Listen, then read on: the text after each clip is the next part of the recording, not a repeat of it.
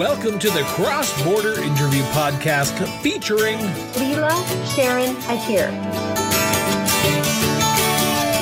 Good Monday morning here on the Cross Border Interview Podcast. My name is Christopher Brown, as always, and today is a special day for me. Today is a day that I did not think was coming after two and a half seasons.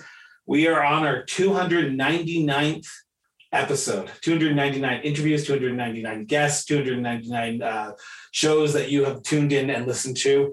I feel like i'm driving on the trans canada heading out of calgary towards uh, uh, uh, saskatchewan watching my speedometer roll over from 299999 to 300000 and i'm so happy to be with me on this journey to the 300th episode the honorable member for Chestermere Strathmore, Miss Leela Aheer. Leela, thank you so much for doing this. Chris, thank you so much for having me. I'm so happy to speak with you and actually be able to be in this format. Um, it's very, very nice to hear your voice.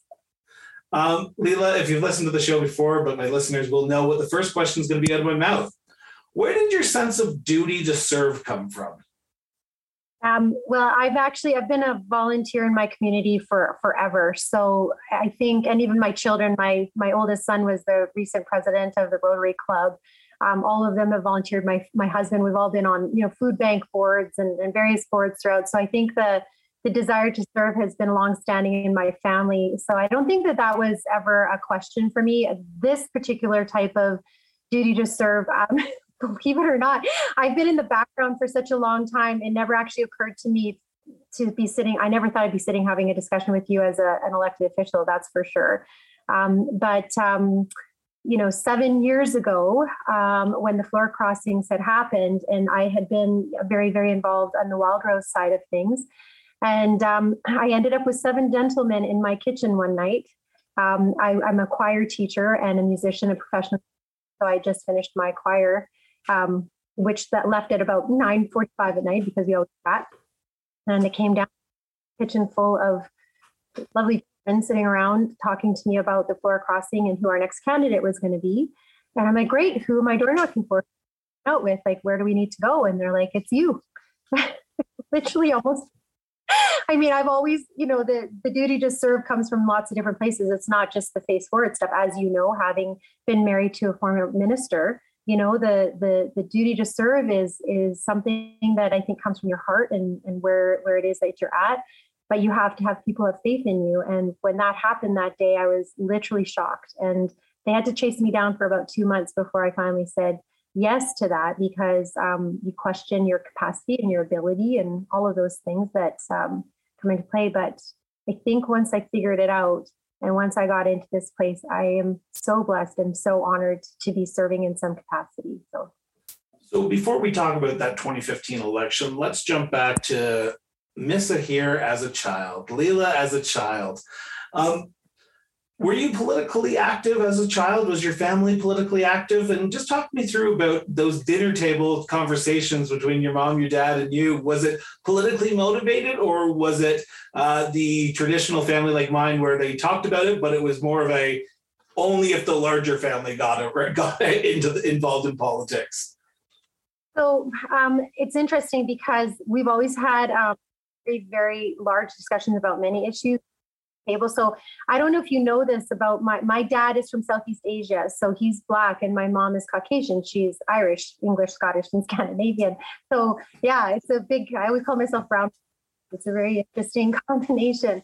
And so you can imagine there was a lot of fiery discussions um, when you have that kind of power packed into your your family. And then my larger family, my dad comes from a family of 11 and my mom is an only child. So when we would always visit in India, the conversations, oh my goodness, around politics and family and they, they were huge. And I learned so much. My um, one of my uncles, my dad's older brother, was a cert, was a judge in uh, south southern uh, India, and his my dad's father was also a circuit judge in that area. So we always heard stories about how, in order to remain impartial, he had to travel. So they had their babies all throughout southern India, and so he was never in one area for too long in order to create make sure impartiality was there when he was doing his judgments so i come from a long line of um, passionate advocates. Um, you know, we have family members that were alive during the partition, and well, not anymore, but were alive during the partition in India when uh, India and Pakistan gained independence. So we understand colonialism. Um, it's a huge part and factor in my family. My husband's family, um, who are from Punjab, were immensely impacted by partition. In fact, um, so many of the things and um, that they have gone through in their lifetimes, which is we can talk about later about my husband and his background, um, have been attributed to a lot of the trauma that goes around with moving an entire country right? You can't even imagine it. It's and so when you talk historically to families on both sides, and my mom and dad-in-law on my husband's side do not read or write in any language and managed to get over to Canada, raise this beautiful family of people who are huge contributors to the economy and to Canada and to the fabric here. So you can imagine from that perspective hearing from them what it's like to be Canadian and that grounding in that and what it meant for them to come to a country like this and to have these freedoms and to be able to raise a family here. And still to this day, do not really formally read or write in any language and yet have managed to carve out amazing lives for themselves. So I've had a tremendous amount of impact politically. And as a young person, I was invited, I was involved heavily in um, the United Nations youth groups and organizations. I was also um, very, very involved in, and believe it or not, in anti-racism. Of course, it was called a lot of different things back then, but um, in 1980, oh goodness, I always try and remember. I think it's 1985. Um, uh, being the very, very vocal girl that I've always been, do you remember? I don't know if you remember when Sunridge Mall and all of those were being built at that time. And like, I've I, been I, here for three years. I've only lived in Calgary for three years, so no was like the big mall for us out as country people, right out in Chestermere. Anyways, there was a rally that was going on there, and I went over to see like what was going on because it was a rally, and it was a bunch of people that were promoting white supremacy. And they had asked me just generally like my background. I'm like, oh, I'm like blah blah blah, and they're like, oh, well, you're an abomination, and I'm like, pardon me. I'm like, can you? I was like, I was 15 and very, very offended, obviously and gave out my my mailing address and I'm like prove it right? And so then suddenly I found myself under the very very in the very interesting situation whereby I was receiving hate mail from the Aryan nations just outside of Caroline Alberta. So I was shocked and I remember saying to my dad I'm like what are they talking about? Because somehow I had like infiltrated the you know the white Christian line. I, I the whole thing was just mind-boggling to me because I had been raised in such diversity like from the get-go like we had friends and family from every faith every background every sexuality. Like it was just open book. I we come from family my my dad is a, an engineer my mom is a musician and an artist. So we were just exposed to absolutely everything. So you can imagine the conversations around our table. So this really took a life of its own. And my principal at the time mr thomas at the chestermere high school i, I took it to him. And we did a small um, i guess it would have been like a like a presentation to the grade 10s and 11s about racism at that time. And it was interesting. People were like, well, what's that? Like they talked, they were like asking about like car racing, you know, and and it was it was genuinely interesting for me that um, I, I sort of fell into that Mediterranean sort of look. So I was surrounded by Italians, so I was convinced I was Italian too, and I was so for me, you know, the integration of being one of the only people of color in my area at that time, it was it was pretty seamless. You know, there was there was little things, I had never experienced racism like that before. And then and then bringing it forward to my principal, who's still my friend to this day, I might add, um, and and being able to have this conversation around the table, it became very apparent to me at that time um, that I was supposed to be talking about this. And oddly enough, come full circle to be in a ministry that had the Anti-Racism Council and working at such a high, you know, really, really deep and weedy levels at this. It, I am. Um, I don't know, sometimes there's a pathway that's there for you that you can't explain, and, and you end up being in these beautiful situations.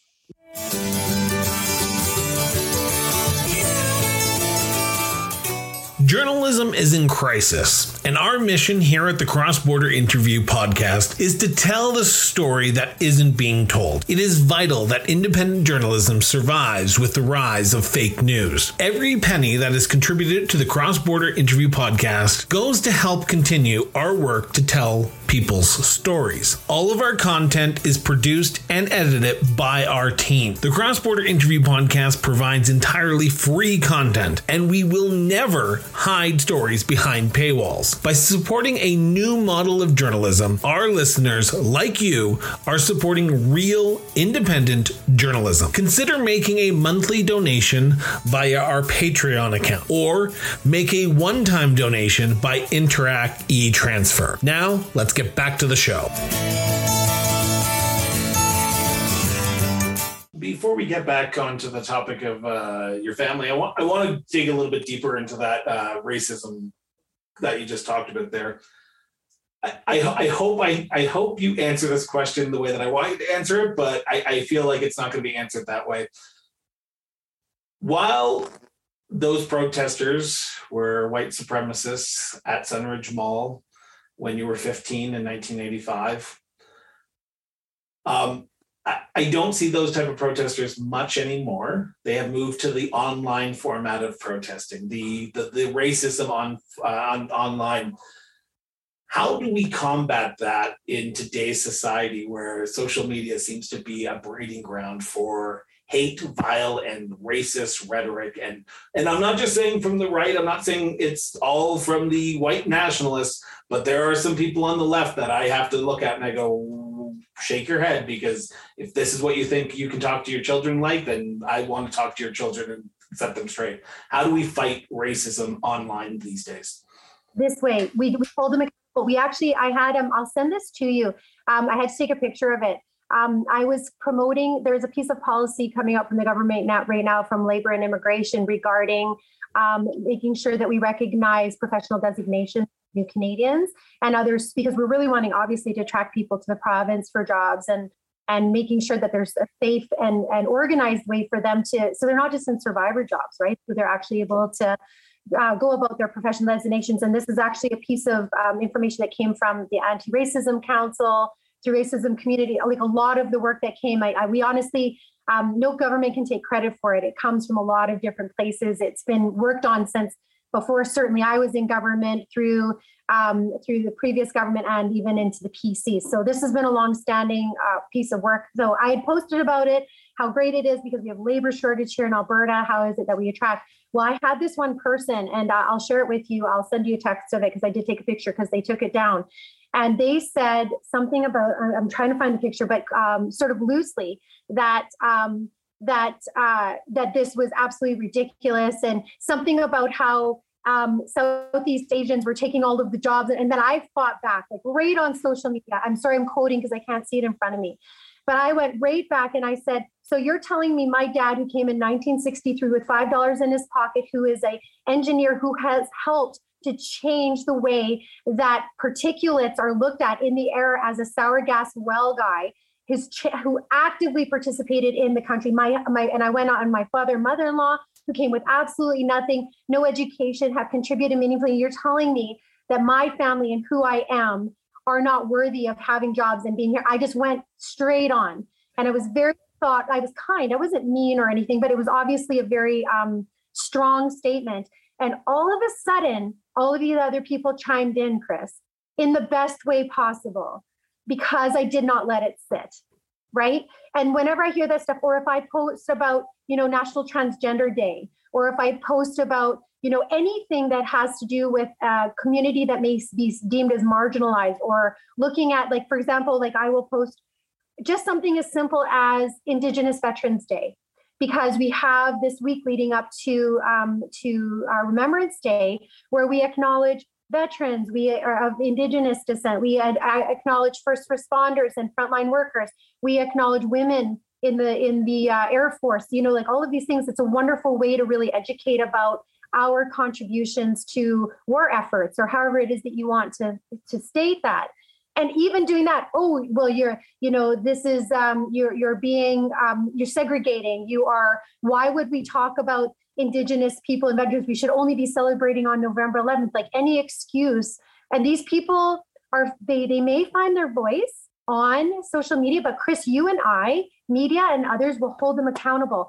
The only way to change it is to shine bright lights on it. I refuse. I refuse to use partisanship or being an elected official or the thought that i might lose my job because i have a voice as any excuse to stand down on any of these issues i refuse to do it i love people too much and i i I'm a firm believer in um, that when you stand up for one person's right, you stand up for all of our rights. And if you cannot do that and are not willing to do that, and you're willing to segregate based on politics, partisanship, or anything like that, you're actually putting you're you're putting a pin in where your stand is that deems that one person is better than another and it's never okay and it's never worthwhile and there's there's education and accountability and awareness that as people who care about others we have such a platform to be able to in the most loving way fight back.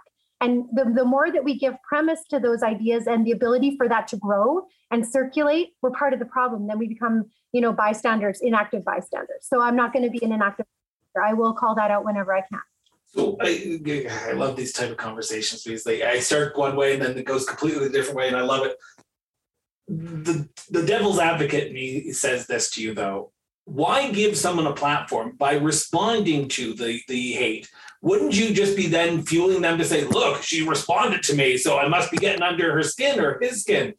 At what point in time? Because there must be a point in time when you have to say enough's enough, and you just have to hit that block button, or just say, screw it. I'm ignoring you because I just my my time and my effort is much more important to me than trying to sit here and battle some anonymous troll on social media for the next four hours. Yeah, it's sort of saying that sometimes, but the truth is, Chris, is you're worth it to me. The people are worth it to me. The statements that we're making are true and beautiful and magnificent and change the culture. If that means one statement at a time, I used to say one hug at a time, right? One hug at a time you change the culture of people around you. You you you change the way that people look at politicians what the expectation is of us as human beings because at the end of the day no matter who we are we're humans and we're going to make mistakes it's going to happen.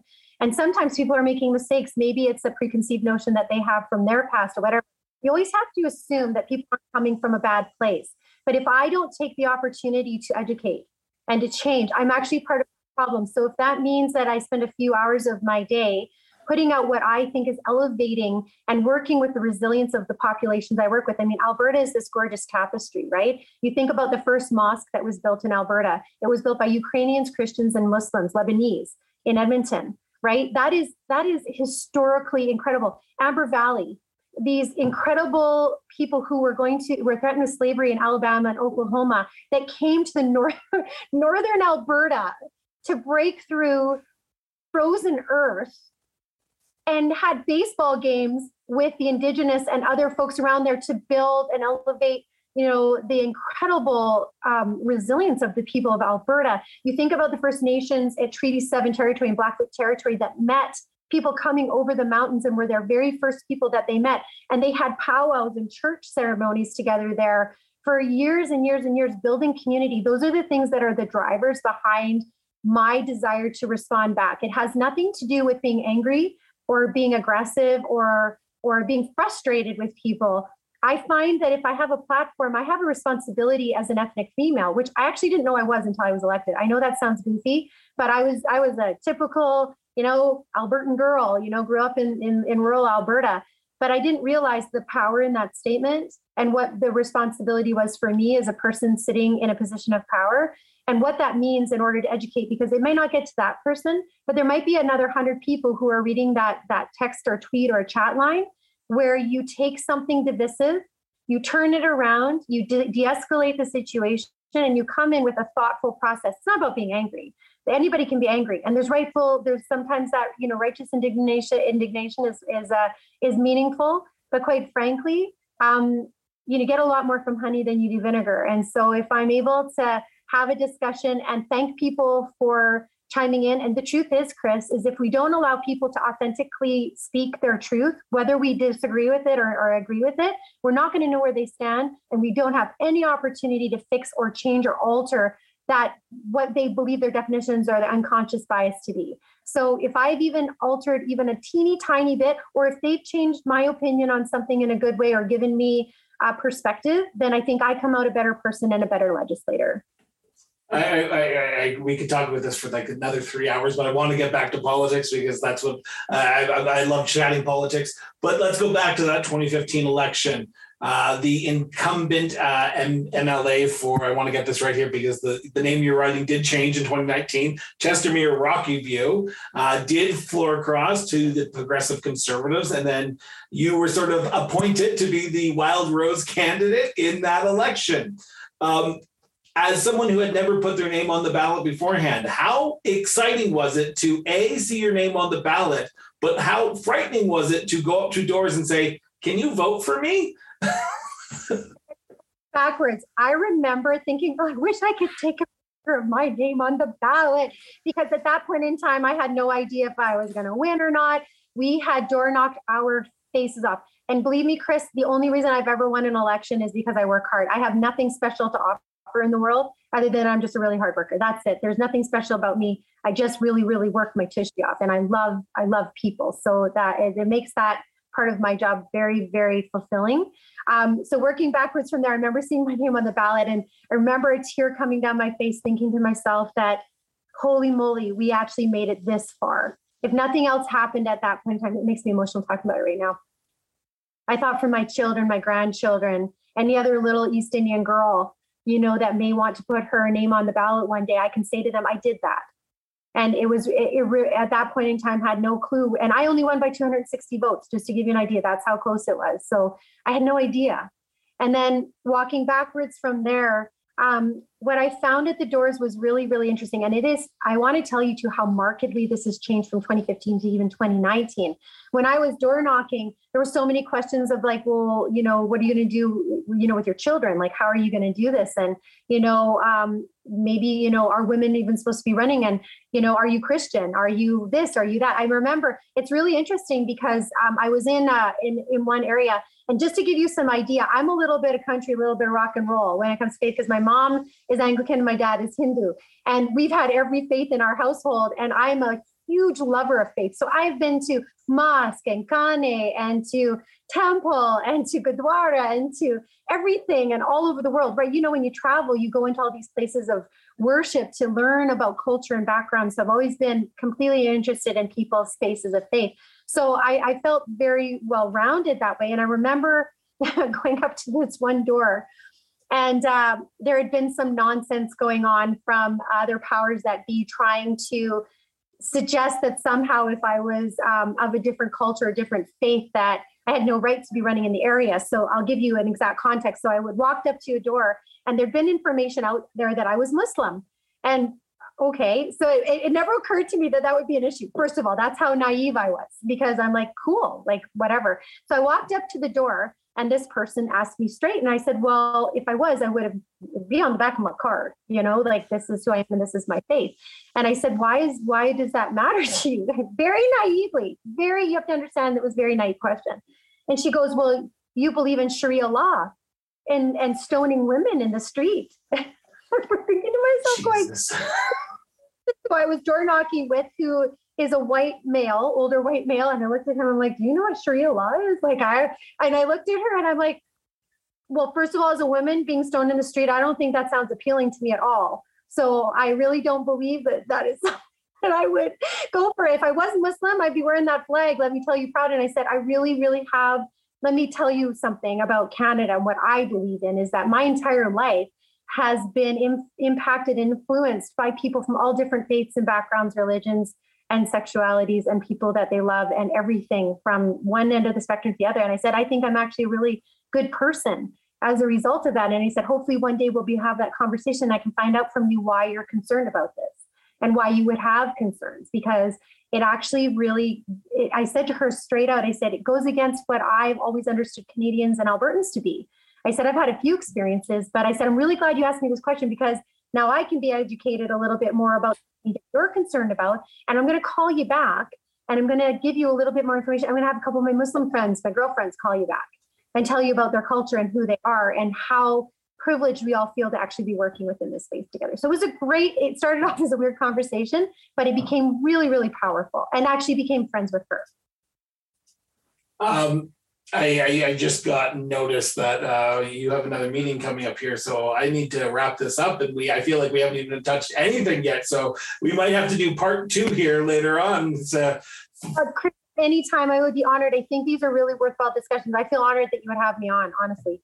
Yeah, um, so we will leave it there because uh, you do have other things that you need to do. But part two will be in 2022. I'm going to hold her to account right here uh, to follow up on what has happened and uh, where where where life went from being elected in May of 2015. Um, Leela, I want to thank you so much for doing this. It's been an honor and a pleasure. And like I said, I look forward to part two in 2022.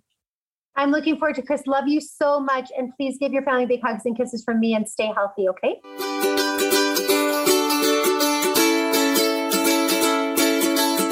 The Cross Border Interview Podcast is produced and edited by Miranda Brown and Associates Incorporated.